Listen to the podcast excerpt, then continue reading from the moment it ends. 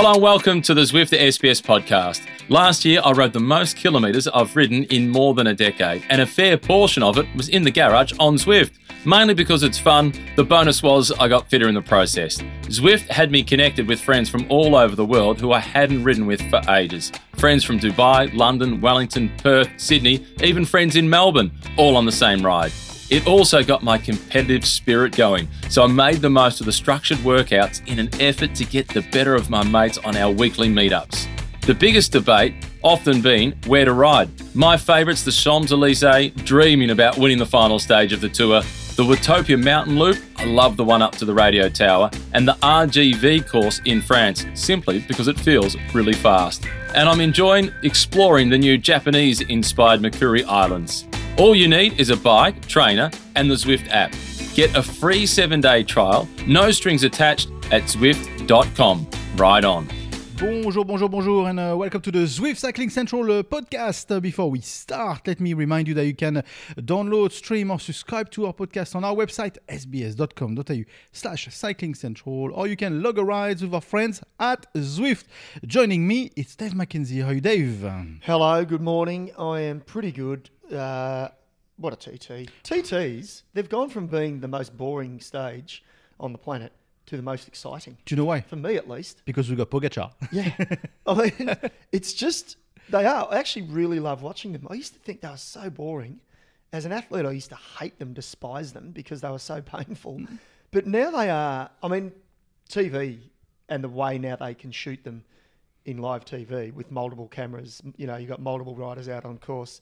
And we're blessed, aren't we? We talk about Pogacar, but really there's a list of TT Yeah, we'll, we- specialists. we'll unpack of what Oh, we have in there. it but, was uh, great. It was a, actually great spectacle because I must admit I was thinking yesterday mm, I might actually skip that one and watch the highlights. I was wondering. I was. I was. My phone. Oh, there was radio silence on my phone in my room. Normally, we're we're you know um, trading messages, and I thought, oh no, he's It's funny because I actually thought you would pass on this one as well, so that's why I didn't message you. Anyway, little trade secret here. Yeah, I'll trade secrets. hey, hey, and uh, sorry, I've just got a bone to pick with you, pal. Yes, go on. My name is not Dave McChicken. It's so funny. Dave I- McChicken. mate, that is that is yeah, that is bloody very cheeky. And I saw you couch Peloton. you couch Peloton, if you know what I'm talking about. Just watch your back, all right? You here next to me, and you catch Peloton. Watch your back, all right? If you don't know what we're talking about, uh, go go back to our Twitter handle. Uh, there was a quick discussion about Dave Uh, McChicken. it It's was quite pretty funny. uh, anyway, Dave McChicken. What we uh, let's talk about this uh, this time trial that we saw yesterday. First time trial of the Tour de France. There is another time trial, a scary one. It's a longer it's a longer one uh, at the back of the Tour de France. Uh, but we had a strong indication yesterday of who is in shape, and guess who is in shape? The Pog is in shape. the defending champion in in a lot of ways it's not surprising is it in a lot of ways it is not surprising the defending champion i guess the only little surprise is that he was not a hot favorite for the tt so we all underestimated how good he is as a, as a whole athlete and, and you know we, we i think i think every expert presumed the pog will be front group every time on every mountain you know, moving forward. But to beat real specialists like Stefan Kung, Wout van Aert, Jonas Vingegaard, As green. Asgreen, yeah, all those guys that are not GC riders and, you know, absolutely emptying the tank. And he puts, you know, 19 seconds into Kung, 27 into Vingegaard, 30 into Van Aert. I mean, wow. Yeah. Just wow. It's funny because uh, we we had Van Aert as the arch favorite for this uh, for this for this time trial, and uh, the guys in the commentary yesterday said something really interesting, and I think it's actually it's Bridie that said this. But when you look at Van Aert. Uh, you just look at Van Aert, you know he's emptying the tank, but you, you watch him, you know he's emptying the tank. Yeah. You watch Pogacar on a time trial, he's emptying the tank. He's at the max, but he doesn't look like it. He's got such a poker face. And the second he crosses the line, like we, the camera was on him as he crossed the line. He just had a soft drink. And yeah, then 20 seconds later, he's smiling. He's smiling. Like it- he's, he's, you know, we can't, we can't overstate what we're watching here with and this and you, kid. you made a very good point. I'd like you to make it again about being one in a hundred years. yeah. So, I mean, he's the second youngest winner of the Tour de France Ever. ever, right? Since I think- 1903. Yeah. So the youngest was in the second edition. Yeah, I believe. 1904. Yeah, it was the youngest. Of uh, the name escapes me, but I've gone back. And we're talking months. Yeah, we're not yeah, talking there's years, only we're talking months in, Yeah, in that's between right. them. So he's the second youngest. We are looking at an athlete that is one in 100 years of any sport. You know, Tiger Woods, Michael Schumacher, Ayrton Senna. Ayrton Senna, the best. But he's so young. He doesn't look incredible on the bike He me. could walk down the street, down Pitt Street in Sydney. no one would know who he is. Yeah. And and from all accounts, he will talk to anyone. He has got his feet firmly on the ground. He's very polite. This kid is. I, I love him. I, I really do. I just think he's uh, he's a he's a breath of fresh air to cycling, and not that we necessarily needed it. We've got. I think we've got some great young athletes, both men and women, and and um, very very professional and respectful, and all those things. But wow, we are looking at something special here. And I think if we just extrapolate on this, we are looking at a special era in cycling. When Yeah. when we like, we need to realize that you know, in tennis they had the the Nadal, Federer, Djokovic. This is the era we are on. But we can replicate this in cycling. We've got the Pogacar and Roglic, which are incredibly from the same country. Yeah. Uh, Slovenia giving us two of the biggest champions of the time. But you get, of course, the Alaphilippe. You get all the others. Bernal. Bernal, Yeah. uh, and and the up and coming, the the Tao Geoghegan Hart, the Carapaz. Uh, It's a great era. look, the, it? the era is just incredible. There's Yeah. not one guy necessarily dominating everything, although Pogacar is currently dominating the tour. Yeah. But as an era, it's Yeah. shaping up to be the next the next four five years. Need, they're shaping up to be incredible. Yeah, and I don't think anyone could have foreseen this. You know, three, four years ago, probably just pre Bernal winning the tour. I don't think anyone, you know, could have seen this coming. And, you know, we're all, let's be honest, let's say it because I think it's just a human nature. It's not that we dislike him. Um, we were sort of getting sick of Chris Froome winning so much All the time. all the time. And the guy, you know, the guy is an absolute gentleman. Chris Froome is so professional and a very nice guy. But when someone wins so so convincingly all the time, you're sort of like, oh, we, we you know, and you you sort of go, well, for the sport, we need another winner. And then, boy, N- now we've got four or open up? five. There's basically, basically four or five Chris Froomes yeah, in the yeah. pack. So It's- I mean, watch amazing. out because this could be the, one of the best era for cycling, uh, and we are just at the beginning of it. Yeah. Uh, let's go back to the, the time trial itself. Pogacar did super well. Uh, he's climbing up the ladder at the, the the the GC, the general classification, very high. He's second now, second to the man Mathieu Van der Poel. Kept yellow. We always knew it was possible. You actually picked him in I- a- I know. uh, in the in the tipping It was competition. it was a it was a risky move because he said he talked down his chances. He said he's barely been on his TT bike, but he is Mathieu Van der Poel. He is in the yellow jersey and he is in great form. So I just thought, at the worst, he's still he'll still produce a good time. So he was fifth on the stage, thirty one seconds behind the Pog, and one second off his arch rival, if you like, Wout Van Aert. They're like a mirror of each other, aren't they? Yeah, absolutely. On dirt bikes, on Yeah. mountain bikes, on cyclocross, and now on the road. Uh, and that, that battle goes on since they were six or seven years old. It's incredible. it is quite incredible. But um, yeah, I mean, you could you could argue himself and of course Pogacar were rides of the day. yeah, I absolutely. think uh, of everyone there. Um, but you can't you can't pick anyone else than Pogacar for rider of the day. Absolutely. Yeah, Uh, if we look again in uh, in the vicinity of the top of uh, of this time trial, uh, Richie has done very well uh, considering the opposition that he had on, and and in fact for his team as well, for Ineos, he's done very well. yeah, yeah. He's Richie's done a brilliant ride. But we know he likes the time trial. He's Yeah. not bad at the time trial. yeah, He's yeah. quite good. You can argue that time trialing is his especially more than climbing, um, but he but he can do both very well. That's what makes Richie a good a great GC rider as well. So ninth on the stage, um, 55 seconds off Pogacar. So look, you take you take Pogacar out of the mix just for a second. He, he's head and shoulders above. We know that. The next general classification rider really was Primoz Roglic in seventh at 44 seconds.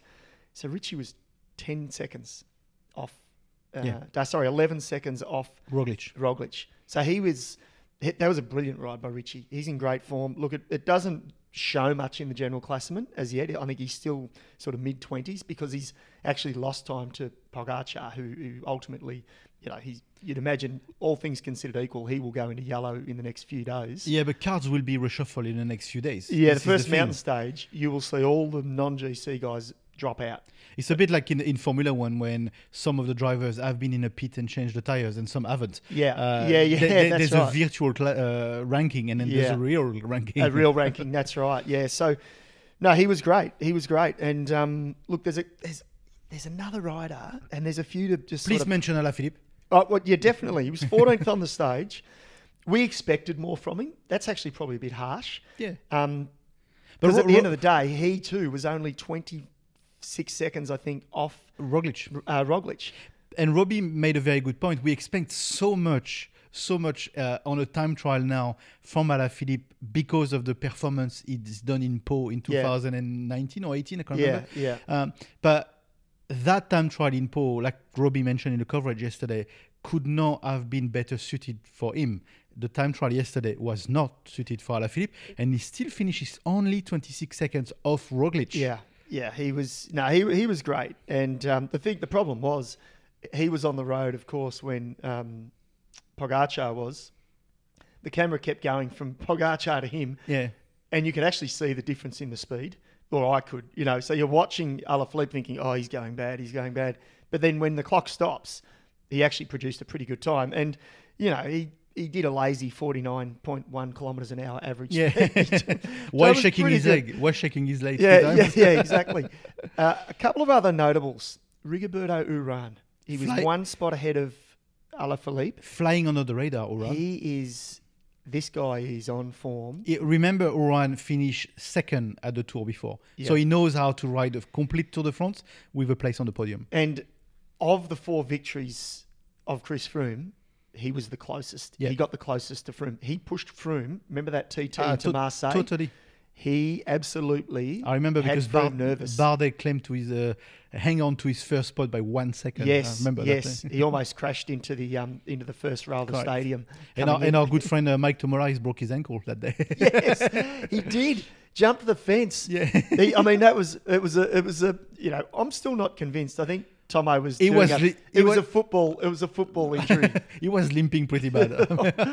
That's right. Good memory. I remember that. Um, so yeah, there was. I think they're the other notables. And, and look, even Geraint Thomas. I think we've got to give a special mention. uh, given his shoulder out. given the circumstances, Yeah, 118 off the stage winner in 16th place, just a couple of spots behind Rigoberto and Julian Alaphilippe. So Thomas is not out of this. yeah. He will get better each day. He will get better. He, he'll recover slowly but surely. Any shockers in this? I don't um, think there was any. Richard Think- Carapaz Well, we knew we knew that Carapaz is not is not a time trialist. No, he, he- doesn't like them. but he did lose 144. He lost 144 to the Pog. Yeah, okay. So that's Richard Carapaz. That's going to be hard to claim back in the mountain. Yeah. that means a serious attack. Wilco Kelderman, like really, he's a more of a specialist of a time trialist than a climber. 149 off the pace. Um, Harry Sweeny, just another mention, 153, the young Australian. So that was a great ride. And I know when we weren't talking this guy up, Jakob Fuglsang lost 152.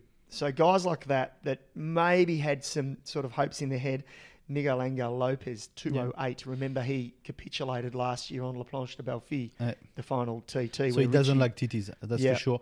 Uh, on the Aussie watch, um, Durbridge, Durbo, um, he, he did a solid ride. Yeah. Because you, you mentioned it yesterday. This is not in a job discussion to win the time trial. So his job is to stay out of trouble and to be here for his teammates. That that also means not riding the time trial at hundred percent. Yeah, but he, I think he I did mean, because did- he was given the green light. But this is not the Olympics. This is No, not. This no. is not the World Championship. No, that's, right. what that's what I mean. yeah, so he was twentieth on the stage. Um, so he, he had a great he had a good ride, Durbo, and for a guy who's been playing super domestique, Mm-hmm. like he's worked he's worked hard for the first four days up till now.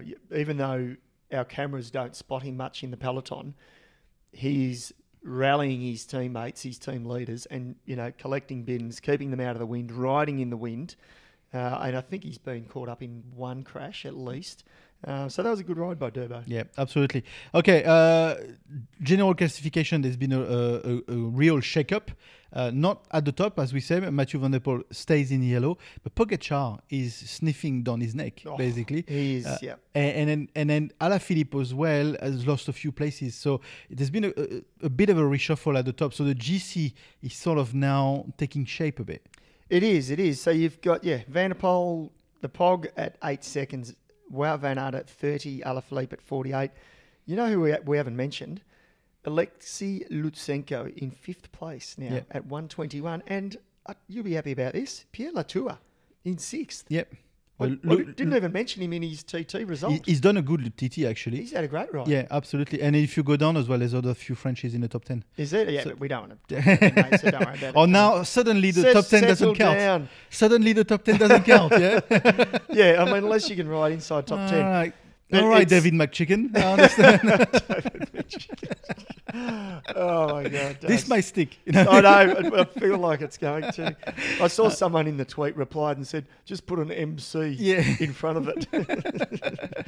Um, Um, okay, but that, that was the time trial. And stay, stay tuned because uh, after uh, we, we will review or preview actually the stage coming up uh, tonight. But we also, and I mentioned this yesterday in Bonjour le Tour, uh, do a special for Phil Anderson. We want to uh, mark the great man that uh, is uh, Phil Anderson. Uh, so we will replay part of the interview we had with him to celebrate 40 years to the day yesterday uh, since the first non-European claimed the yellow jersey. And I know it's something that is quite close to your heart as well. oh, as an Australian and as a really young kid, uh, 1980, 81, you know, I was, um, well, I was a young boy. Let's Yeah. just say that. Um, yeah, I mean, Phil is my hero Yeah. still to this So day. And we have a special with him, and then John Trevorrow as well will uh, talk to us about how he, he saw the growth of someone like uh, Phil Anderson. But this is coming up straight after the preview of the stage tonight. Guess where we're going? We're going to Châteauroux, and we are expecting that stage uh, a lot because of one man. That man is Mark Cavendish. Oh yeah, and we're expecting it even more now, aren't we? Because he's got a victory under his belt. He's in the green. Can you believe it? Yeah. Can you believe it? Mark Cavendish In a green jersey. is in the green jersey with a stage win. The first two days f- were for non-sprinters. We've had a time trial. There's been two sprint opportunities, and he's already gone bang. This in in Mark Cavendish's best years, it took him longer to get his first win. Yeah. This is this. I am convinced he is totally up for the green. Yeah. Okay. And I'm not saying he's that's his big focus. It's not his focus, Not yet. not yet. But I am saying he if he phys- if he wants to go for it, well, he, he's just going to go keep nipping away at the sprints, isn't he? Yeah, He's flying. Oh, he has to be. Yeah. Uh, and remember why we are making this one up because Châteauroux was the place where he first won a stage at the Tour de France. And here now, he might say no, but Mark Cavendish is also here to mark history. Mm. He knows what he's doing now. He's also uh, edging closer to the, the 34 wins of stage wins in the Tour de France of Eddy Merckx. He's now on 31, albeit Eddy Merckx was not a sprinter.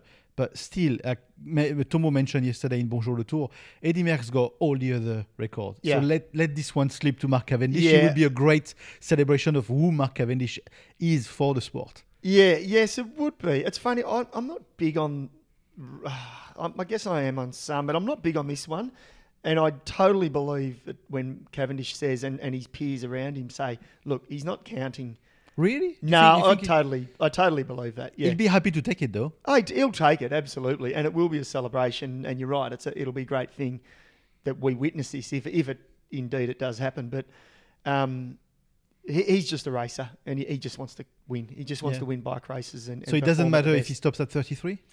No, I don't Let's say think he finished the tour here this year, 33. I think it's media driven, pal. Yeah? it's yeah, yeah. No, I really do. I really do. I mean, when you've won that much, you're not like it's. It's funny because I know I know Matty Keenan uh, compares tennis sometimes because he loves his tennis as you do.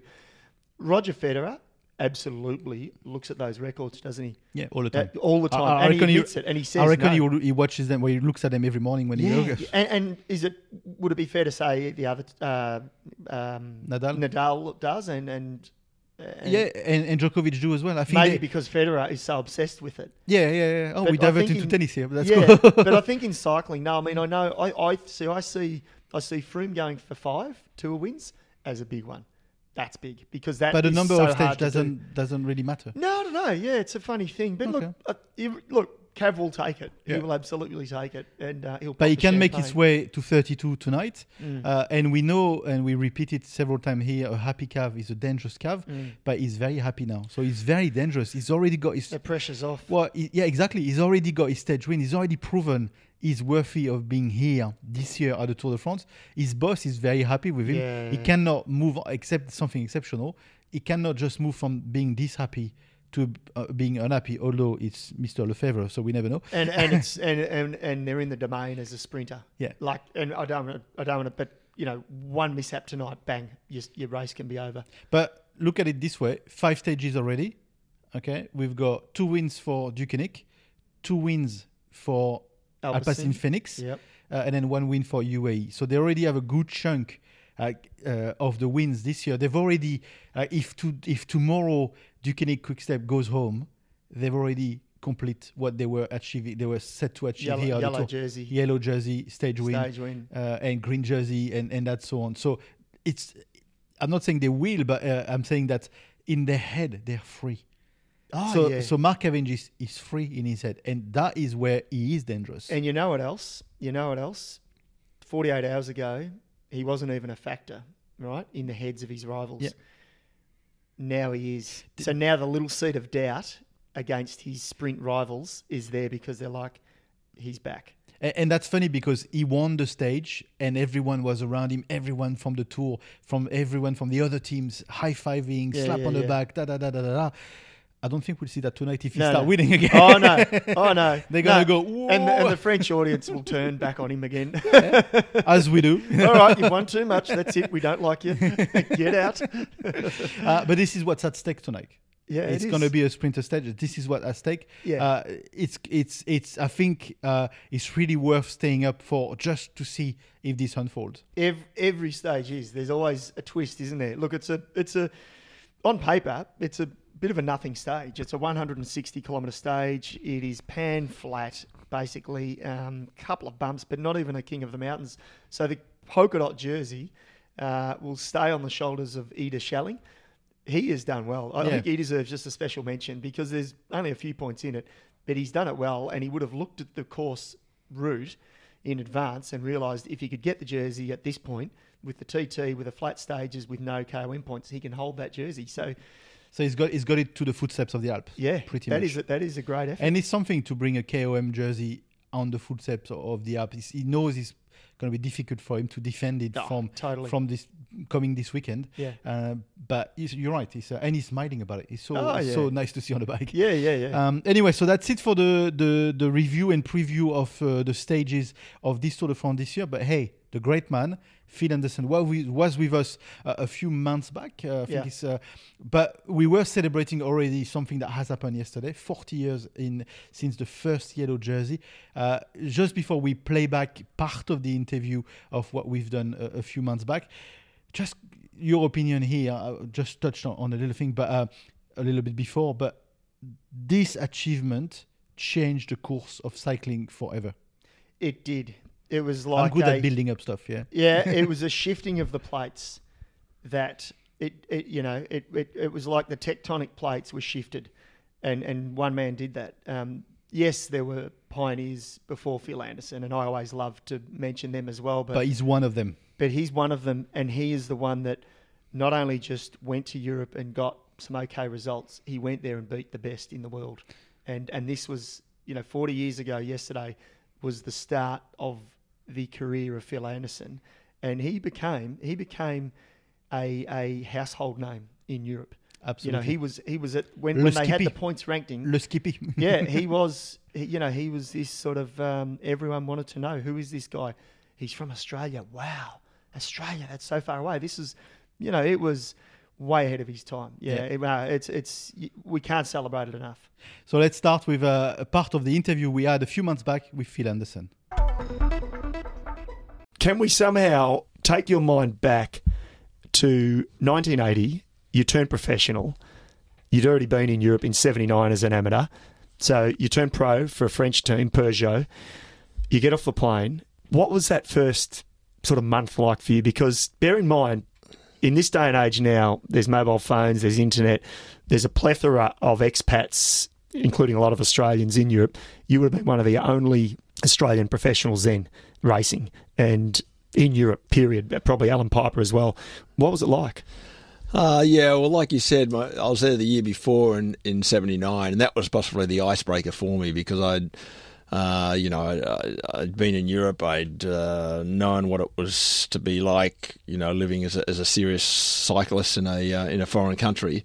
But yeah, I was going to meet meet uh, a new bunch of uh, colleagues, workmates. I knew one of them. I think I knew actually I knew two of them because I knew Robert Millar, and uh, because we'd come through the ACBB together, Philippa, who's now known as Philippa York, and then the other one was Graham Jones, another another Graham Brit, Jones, yeah. yeah, another Brit. So um, yeah, so yeah, I knew those two guys, but other than that. Uh, arrived into Paris, and I knew I was only going to be in Paris for a couple of days because we are going to go to a training camp down the south. So, and that's where I'd really uh, get to meet all my teammates. But uh, yeah, pretty daunting. But uh, yeah, the year before it was real. You know, I spoke very little English. I, uh, sorry, very little. I still don't speak English correctly, but no, very little French, and um, you know, I had no idea really what to expect. It was real. It was a real sort of um, yeah. I was quite anxious about it the first year. The yeah. second year, yeah, stepping up certainly. But that dominance of the the European scene and the French language in the peloton must have, yeah, you say it's a bit daunting. But how was it in the team itself? Because uh, we, we both watched the, the documentary uh, 23 Days well, in July. Or? Well, I've watched it numerous times. yeah. I, I steered you, Christophe, to Absolutely. watch it, and you're like, "Gee, he's he's got some beef." I think Phil, careful. So let's set yeah, let's set this one right here straight. What's wrong with the French? no, no, there's uh, nothing wrong with the French, and um, still, you know, my favourite country to ride, and and. Uh, uh, I got many French friends. I mean, that's what you meant to say, isn't it? yep, you're doing well. This is good. This is good. good. Yeah. But, but yeah, it was it was yeah. I mean, you're meeting a whole new uh, team of riders, and I'd had a very good year the year before. You know, won heaps of races, and, and by the end of the year, you know, I had, had um, quite some respect in the amateur circles because back then, of course, there was amateurs and pros, and, and you know, I was suddenly stepping up to uh, into the big pond, and um, yeah, it's like sort of starting over. But having that experience of, of, of living in Paris for a year and you know dealing with teammates and you know a, a peloton in a foreign country was um, you know wasn't new wasn't old. So you know I was, I was looking forward to it. I was looking forward to it but I wasn't real didn't have any big expectations of um, you know of a career I still uh, still pretty much a hobby you know when I think back to my first Tour de France um, you know, I had to uh, shake the tree a bit myself. You know, I was meant to be staying with somebody, and I and I did. Yes. You know, it wasn't like I attacked him or anything like that, but uh, you know, I was meant to be with uh, Jean Rene Bernaudeau. Um, but you know, he was having a bad day, and and uh, in the excitement of all of you know reaching the first mountain in, in, in my first Tour de France. I forgot about the instructions. I got, and I got swept with, up. You're but with I mean, none I, other than Bernardino. Yeah, I was with the leaders. So, yeah. um, you know, it, it wasn't, uh, you know, but I remember my director coming up, coming up beside the peloton. You know, this is before radios, of course. You know, came up beside the peloton and goes, Philippe, Philippe, uh, hey, where's Jean Rene? Where's Jean Rene? You know, and I said, oh yeah, that's right. so I tweaked. And I told him, oh, you know, I can uh, I can rest up a bit. I'm pretty stuffed here. You know, we've gone over a bloody three or four climbs already, and uh, you know, it was quite a bit more serious than going over the Dandenongs. I was pretty stuffed. and uh, and he said, no, no, no, no, you stay there. But he said, you come and see me tonight. and then by that night, you had the yellow. By that night, I had the yellow. Yeah. yeah. So um, let's go back to that moment when you got the yellow. Okay? Yes. Uh, when did you realize you were going to get the yellow, and what went through your mind? Because that's, that's, such a, I guess, a high peak of, of your career. Yes, yeah, an early peak, but um, yeah, it was. Uh, yeah, I mean, obviously, I knew how races work. The day before this particular stage, I think it was so that was on stage five. So stage four, we had a team time trial finish, finishing in Carcassonne. Oh yeah. So finished on the track there, and uh, our team went pretty well. I think Raleigh won, and then I think we got second, the, the uh, Peugeot team, and Hinault's team, the uh, Renault team. Um, they came in, you know, maybe thirty seconds down or forty seconds down behind us. I don't think it was a particularly long time trial. And so when we get to the uh, we get to the um, mountains uh, the next day, uh, and it went finished at a ski resort and I had no idea. You know, I I'd, I'd done a few efforts on Glenferrie Road. before you left. That's right. You know, I'd, few, uh, few repetitions. yeah, a few reps. Had you ridden in the mountains, the Pyrenees or the Alps Uh, before? No, because no, like I would to our do- listeners, and I I guess this is modern time, but I'm not sure back then, but not too many bike races in France are raced in the Alps or the Pyrenees apart from Tour de France, are they? No, no. Normally it's a Dauphiné, but I didn't Yeah. even do the Dauphiné. I don't know why, because It was too you know hard. I was yeah, too hard. No, we'll let him. We'll let him. We'll crack him in the in the, in the, tour. But um, you know, I had had a pretty good year. I won three or four races leading into the Tour de France. That's why they selected me. But um, you know, they didn't put me in the uh, in the A team leading up to it. So yeah, there I was in the uh, start line and you know, whittled down as we went up, and I was given a um, a blast by the director for not waiting for Jean on A. I continued, and uh, you know, pretty exciting going down those descents. um, and then uh, I got to the last climb, and Lucien Van Impe attacked from the bottom. The others looked to me. I mean, there was Criquielion, there was a handful of other riders, and they all looked to me. You know, the new kid in the block, we'll let him chase. He's a newbie. yeah. no way. And so did you? Or No. you just followed and No, Hinault was followed, there yeah. then? Yeah. And then um, I think uh, Criquielion attacked. Hinault went after him. I stuck to Hinault's wheel. And then, um, you know, Blaireau went straight past uh, Criquielion. And I stuck on him.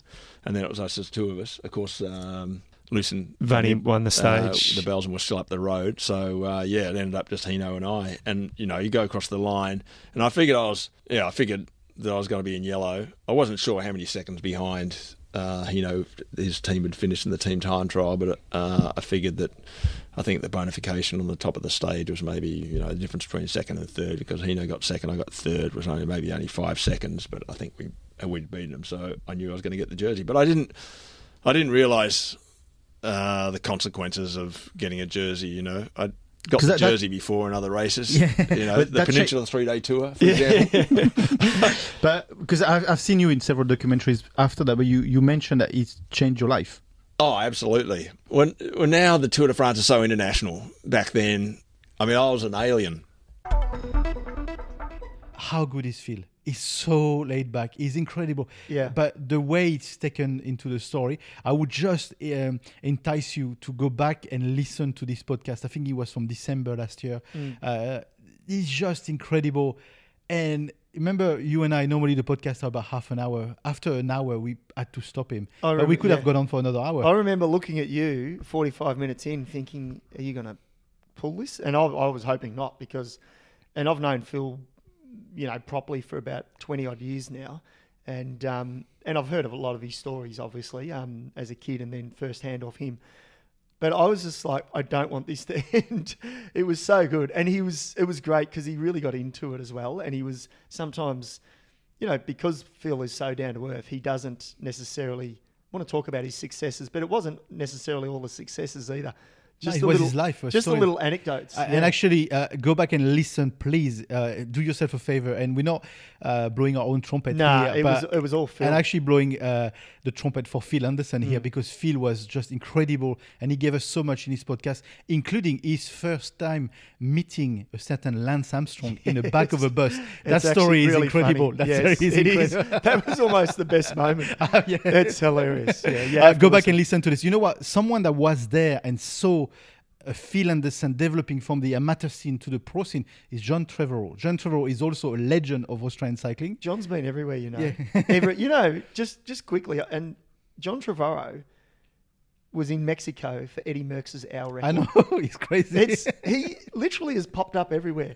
John Trevorrow got me my first pro contract. he did. This is true. This is the guy's amazing. He's, Yeah. he's so incredible. I was lucky enough to to uh, catch up with him via Zoom yesterday, uh, and we had a quick chat about Phil Anderson. Yeah, well, 1981, and uh, it was my last. It turned out uh, uh, my last year racing in Europe. So I raced a, a couple of races in Belgium with Phil uh, in uh, end of April, early May, and uh, I then went on and raced in the Giro and, and, and the Tour de Suisse. And I remember coming back and racing other small races in Belgium when the tour started and watching all the highlights. And oh, look, it, it, it, was uh, life changing for him, but it was also uh, life changing for a lot of people because, you know, Australians weren't that well known racing in Europe. Were, well known on the track, but not so much on the road. And I don't think there was 10 English speaking guys in the whole European peloton uh, in 1981. So um, it, it, it, he was the start of a major change with himself and like uh, Sean Kelly, uh, Greg LeMond, uh, Millar, Roche. That, that it was the start of a big change. But if you had said to me back then uh, that uh, English would be the voice of the peloton as it is now, I would have said, yeah, you're dreaming uh, because it's it, it, changed everything, 1981. Yeah, I'm not sure I'm happy about that, but that's a different matter, you know. uh, when you look at, at what that changed in terms of the cycling, yes, it changed about. You know, I believe I believe he, he, he let other people believe it was possible because it's 78 years before that. No other Europe, no no one from outside of Europe has ever won the or, or wore the yellow jersey. No, no, it's quite amazing, isn't it? I mean, I don't think Phil at the time didn't realise just how big it was, you know, to, to get that yellow jersey. I, I remember uh, they had a function uh, at uh, Lourdes a few years later. Might have been celebrating 20 years from when he won it. And I, I, ended up hosting it because the other host got stuck on the mountain and they were coming back down from uh, the, uh, the Pla d'Adet, the, the, the, where, where he won it. And um, I remember him talking about it, how his sports director come up was yelling at him because he hadn't waited. I can't remember who his leader was, Bernardo, one of those guys, was way back. He said, Oh, you're supposed to be with him. Oh, I'll wait for him. Well, he's five minutes back. Don't worry about it now. uh, and, and, it's just the way, uh, oh, okay. he didn't even realize what he was, uh, just how big it was, what he was doing at the time. And do you think uh, it took a bit of time to sink in? Because the, the reception in Australia, will have, if we compare the younger generation, they go, Cadel Evans, everyone knows Cadel Evans, and, and the reception Cadel got here once he won the tour. But uh, the what was the reception here? Do you know? Uh, if did people talk about it, or was it just a few lines in the newspaper? Well, it, it didn't receive anywhere near the publicity it should have. I was uh, over there, so I can't really comment on what was happening. But you know, we only used to fight back in the end of the seventies and in the early eighties. You know, you got a magazine uh, a couple of weeks later, the newspapers didn't run much at all. You know, it would have been just a little tiny piece in the Herald Sun uh, that, that, Phil Anderson had got the yellow jersey. He wouldn't have received anywhere near the accolades that he, that he should have got. Remembering, he was a sensational cyclist. It, it took Cadel to knock him off the perch as our greatest ever road cyclist. Um, I remember 80, 1985, he was just amazing. You know, he won the Tour of the Mediterranean, he won the Dauphiné, Tour de Swiss, second in the uh, uh, Tour de Flanders, second in Wevelgem, fifth in the Tour de France, fourth in Paris-Nice. I mean, in one season. And it, he probably should, they used to have a, a year-long competition uh, called the uh, Grand Pernod, I think it was called back then, which is like a World Cup. And it was only the last race, Giro Lombardi, uh, when he was sick. And either, I can't remember who beat him in the end. It was either LeMond or Kelly, whichever one of them had to win to take it off him. And they won it by uh, uh, uh, uh just a tyre to take that off him, the, the, the, best rider for the year. So, yeah, he was a superstar. And, when we uh, when we talk about uh, how he's remembered today, do, do you think we do enough to remember the achievement, the sheer achievement of what it was? No, no, we definitely don't. You know, uh, uh, uh part of it because he didn't race much in Australia. So once he turned professional at the end of 1980, the only race he ever raced in Australia I'll give myself a plug here, was the Bay Crits. I got him to ride the Bay Crits one year, which was in 1994, and he won a, a, fantastic stage in Ocean Grove. And it's the only race he ever raced in Australia from the time he became professional in 1980 till his career finished in 1994, which is probably yeah, a shame because uh, he, he, didn't get to do that. And I think it was also a real shame he never got to ride in the Olympics because he would have been in that Olympics in 1980, but he, t- he turned pro pro instead.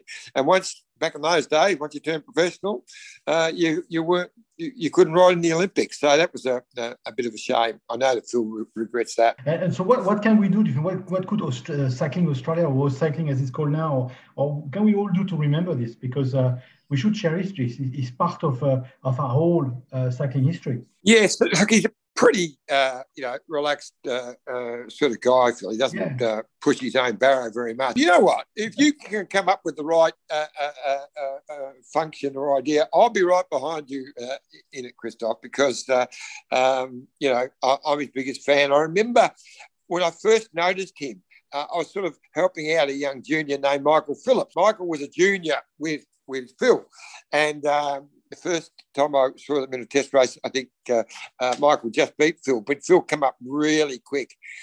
And then I remember a test race just before, to select the Victorian team that was then going to uh, try for that 1978 Commonwealth Games, which he ended up winning. And it was out the back of Warragul. I was watching the race, and Phil Anderson went alone. It was a real rough day as well, windy and wet.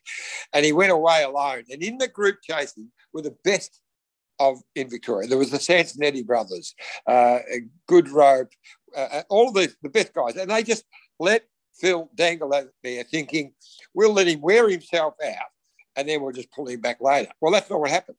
They let him out there and he just got further and further. Then they started working hard together and they all blew apart. And, and Phil beat them by about five or six minutes. I can't remember. It was amazing. and I thought, wow, yeah. this guy is something special.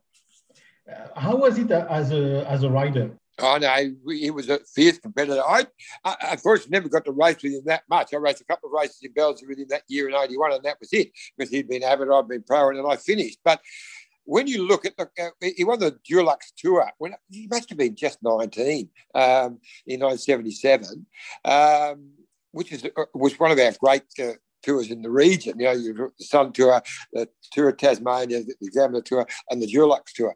He won that, but and that Commonwealth Games he won. You know, he crashed in, inside the last. Oh, it wasn't that far. I think eight kilometres to go or something. Just got up, dusted himself down, rode straight back up, up to and, and won it like it was nothing. But uh, no, he was a he, he was a very he was a ferocious competitor. The, the more the more I, I unfold the stories about Philly, it seems to be an incredible time for cycling. Yeah, look, it's it's a shame he is so laid back because, uh, in some ways, because he doesn't push his own barrel at all. With, with me, I mean, I'm always pushing my own barrel, and I wasn't in the same class. So, but uh, yeah, look, we, we, you're dead right. You, you hit the nail on the head. He's not, he's respected, but he's not recognised for just how uh, good he was. Nearly 100 race wins in Europe. Um, a lot of people thought he would, would win the Tour de France uh, uh, after, about after 1985 when he finished fifth because he was twice, I think five times top 10, twice uh, uh, top five. Um, just the big mountains were just a fraction uh, uh, beyond him, but gee, he was very, very good.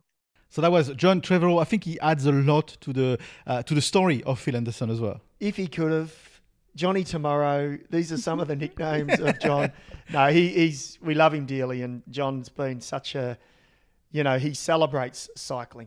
That's what John does. He yeah. celebrates cycling oh, every day of his cycling. life. Yeah. When you think about the age that he's now, we're not going to reveal his age, but he's been loving bike uh, since he was probably 10 years old or something like this. I mean, let's fair to say it's more than fifty years. It's more than sixty years. He's sort he's, of he's sort of uh, what's what's the mafia word? He's he's the godfather yeah. of Australian cycling. I think. But in a good way. Yeah, yeah, oh yeah, yeah mostly, mostly. We're no, just kidding, John. We're John, just John knows. He knows. I'm just having a little stab. Um, no, no, he is John. That's that is John. You know, he's. Um, and if you want to hear more about John, he's also on the podcast, the Detour podcast. Yes. Uh, which is another uh, another podcast that we also recommend. Uh, yeah. Not only one podcast in in the world. no, no, no. And they, they do a great job of that. And they they get some great guests on yeah. too with their contacts. Absolutely. Macka, thank you for joining us today. It was a great podcast. And I love that we included Phil as well as, celebra- as a celebration. Yeah, uh, thank you. I'm sitting on the wheel tonight, mate. I'm on. The, I mean, I'm just sitting in the middle all so the way you, to Chateauroux. So we're going for Big Mac or McChicken? just, just stop it. this was the uh, Zwift Cycling Central podcast. Uh, before we go, let me remind you that you can uh, download, stream, or subscribe to our podcast on our website, sbs.com.au slash cycling central or log a ride with our friends at Zwift. Until next time, tomorrow, same place, same time. It's bye for now. Before we go, a quick word from our sponsor, Zwift. When I walk into the commentary box and Mathieu van der Poel is on the start list, I know I'm going to have some fun. And when it comes to doing an interview, there are none better than Tour de France winner Geraint Thomas. Like many of the riders at the tour, both of them use Zwift as part of their training. They've even done a few races on Zwift, and you can too. There are races for all levels with new events starting every five minutes, and thanks to the massive online community, there's always someone to line up against. Choose from a group ride, a road race, test yourself in an individual time trial, or dive into the Fun is Fast series across the duration of the TDF for a real mix of events. I've had a lot of fun doing some of the races and gotten a real sense of accomplishment completing some of the Grand Fondos, particularly the long ones. It's easy to get started. All you need is a bike, trainer, and the Zwift app. Visit Zwift.com and hopefully I'll see you on there soon. Ride on.